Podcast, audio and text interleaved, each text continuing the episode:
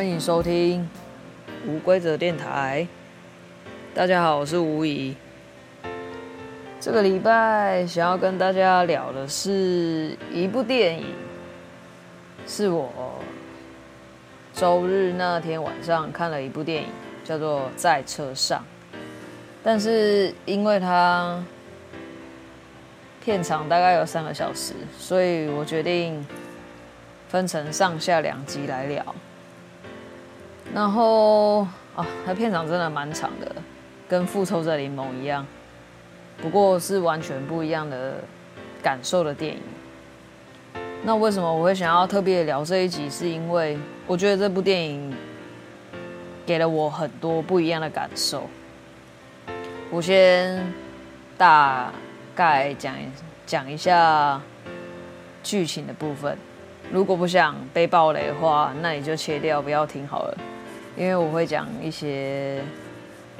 嗯电影里面的内容。然后这部电影呢，大致上都是在车上发生的故事。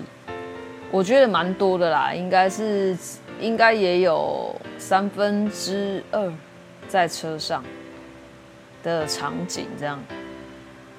然后男主角叫做家福先生，然后他的老婆叫做音，就是音乐的音，然后家福就是家乐福的那个家福，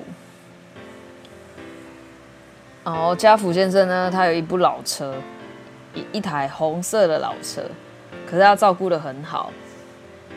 然后一开始一开始我看的时候，我以为它是一部情欲电影，因为片 呃片头刚开始就是家福先生跟跟他的老婆一边做爱，然后一边在讲故事，他的老婆在跟他讲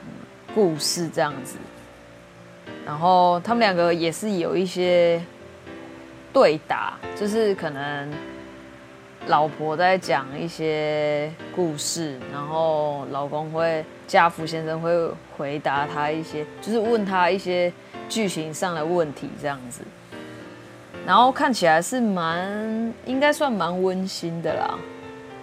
然后就是慢慢走到中呃呃一点呃剧情一点点的开始之后，就是他有说到家福先生其实他就是一个舞台剧。舞台剧演员，啊，他的老婆就是编剧。他会每天开着车，然后播着他老婆录下来的声音，跟他做一个搭配，就是他播着录音带的声音，然后他念着他的台词，这样子，然后。就是我最有印象的，就是跳到，也没有剧情，也没有到很后面，大概也是在前半段。上半段的话，啊、就是我会分上下集嘛。上集的部分可能就是讲上半部我比较有印象的部分，比较有印象的部分就是家福先生他要出差，然后。他就是跟他老婆讲说，他今天要去出差了，所以他们也是有很亲密的接吻啊，然后道别这样子。然后他就跟他老婆讲说，他今天要出差，几点要到机场这样子。后来家福先生就是开车到了机场之后，收到简讯，简讯的内容大概是说，哦，今天。因为气候不好，所以飞机要延延迟飞，就是延迟起飞，可能要延到明天这样子。然后家福先生呢，就开着车回到家里面，结果他就是回到家之后，他听到音乐，然后听到老婆的一些嗯激情的声音。喘息声啊，或者是只是一些交称的声音，然后反正画面就是带到他看到他老婆跟另外一个人在房间里面做爱的画面，所以我才说他很像情欲片。一开始，然后其实那一幕对我来说，我觉得蛮蛮震撼的，然后我也蛮紧张的。虽然它的剧情，因为日本电影本来就是很平淡，然后我那时候就想说，哎，他会有什么样的反应？他是会很生气的暴走啊，还是会做其他动作？所以我那时候心里就一直在想说，他到底会有什么样的反应？结果他没有暴走，他就只是默默的走掉，然后去他的车旁边抽了一根烟，然后把车开走，然后又开到机场附近，住进了机场附近的饭店。晚上的时候，又跟又跟他的老婆视讯讲电话，看起来就是很一如往常。然后那时候我就觉得说，哎呦，蛮有趣的，就是一般来说。应该是说这个，我我说的这个，一般来说，可能就是剧情就会往一种很暴走的、暴动的方式发展。可是它并没有，它就是用一种很平淡的方式，跟真的跟日本电影，就是日本电影我看过日本电影带给我带来的那种感受一样，就是很平淡的结束掉这一切，然后。中间就是家福先生也是开着车在路上，可能也是想着啊、老婆，就是他看到老婆跟别的男人然后在做爱的画面，所以他就很容易在车上想起这些事情。结果某一天他就发生车祸了，发生车祸那一天呢，他去医院检检查的时候，医生还跟他讲说：“哦，原来他的眼睛就是退化了，就是如果没有没有点那个眼药水的话，他的眼睛可能会持续的退化这样子。然后在这个途中，他又发现他的老婆是很爱他的。”然后后来车子修好的时候，他们就一起去，嗯，参加了一个，应该是说缅怀的仪式吧。就是电影里面就是带到说，他们一起去了一个一个像是殡仪馆的地方，然后那个对象是他们的女儿。可是剧情里面也没有多说说，啊、他是谁？可是可以感受得出来，那应该是他们的小孩这样子。然后，嗯、我才发现，就是说，哦，原来他们有过一段，可能在他们之间有一个很深很深的伤口。可是同时，就是在那个同时，我就可就可以感受到。家福先生他的那种，呃，很复杂的心情，就是你可以一方面可以感受到我的老婆很爱我，可是他同时又背叛我，然后我们又有一个很深很深的牵绊。然后他们回到家的时候，其实他们就是有一样有一个比较情欲的发展，就是他们一样有做爱啊。然后有温存啊，也是一样，他的老婆还是一样一直在跟他讲一些，就是他脑子里面的剧情，因为他老婆是编剧嘛，所以他们都会互相在讨论一些，不知道是真的故事还是虚构的故事这样子，然后他就一边听一边觉得说，感到很痛苦，因为感觉。他老婆叙述出来的那些故事，好像跟他有关系，所以他在那个晚上就觉得，看起来啊，我看起来就是那个画面，看起来是蛮不舒服的，因为他可能会想起想起来他看到他老婆跟别的男生做爱的画面，这样子。然后隔天隔天早上的画面就是家福先生他在他在他在他的笔电上面搜寻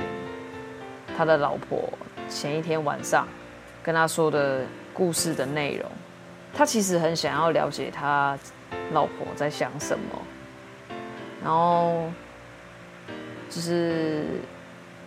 大概搜寻到一半，然后他的老婆就走过来问他说：“昨天晚上跟你说的故事，你觉得怎么样？”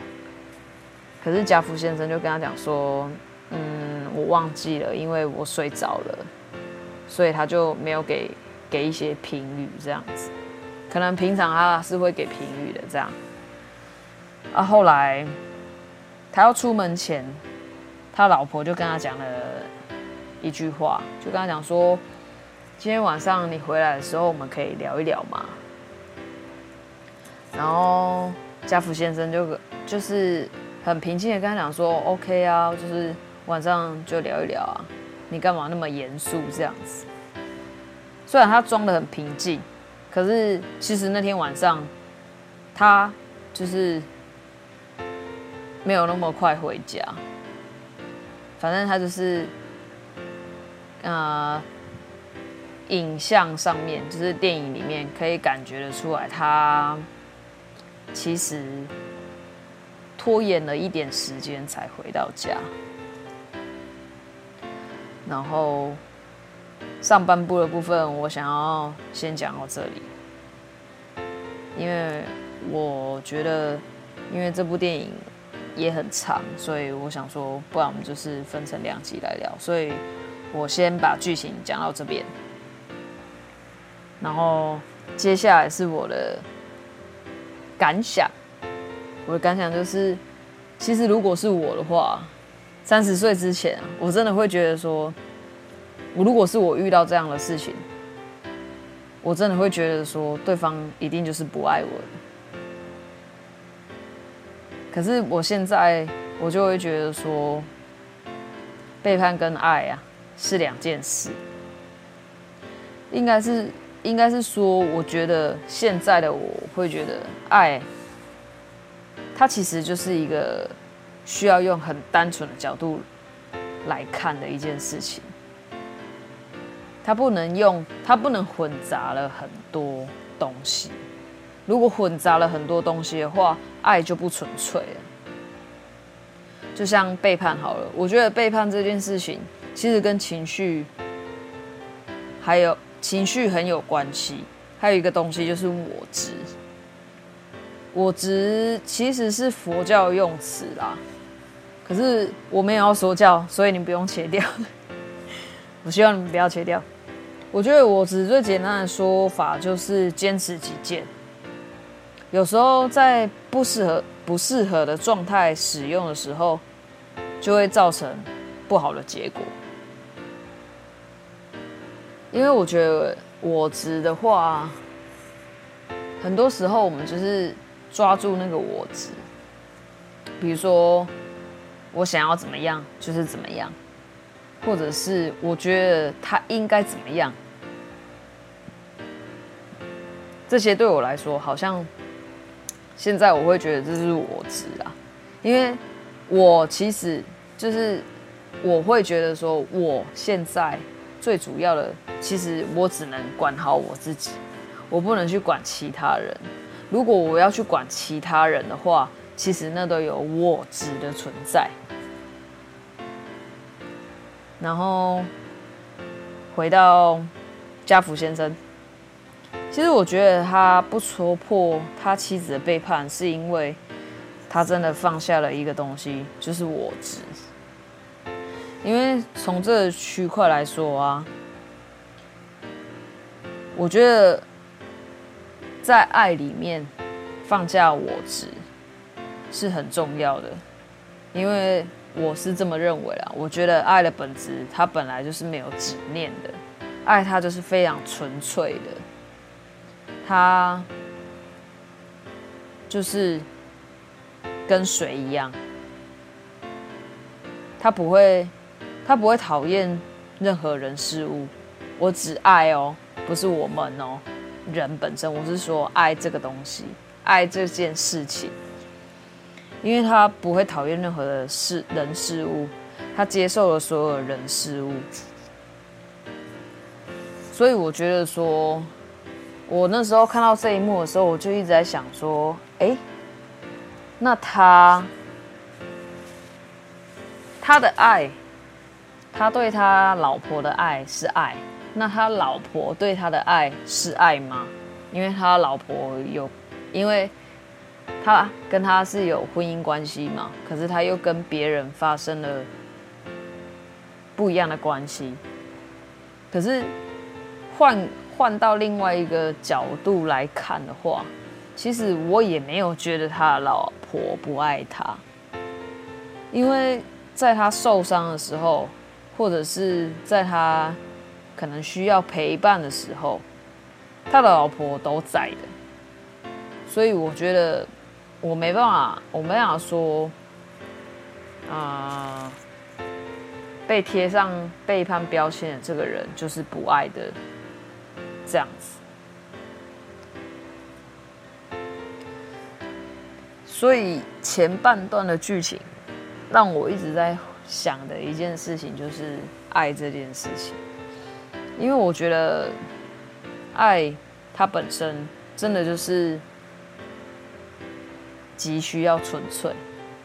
如果你不够纯粹的话，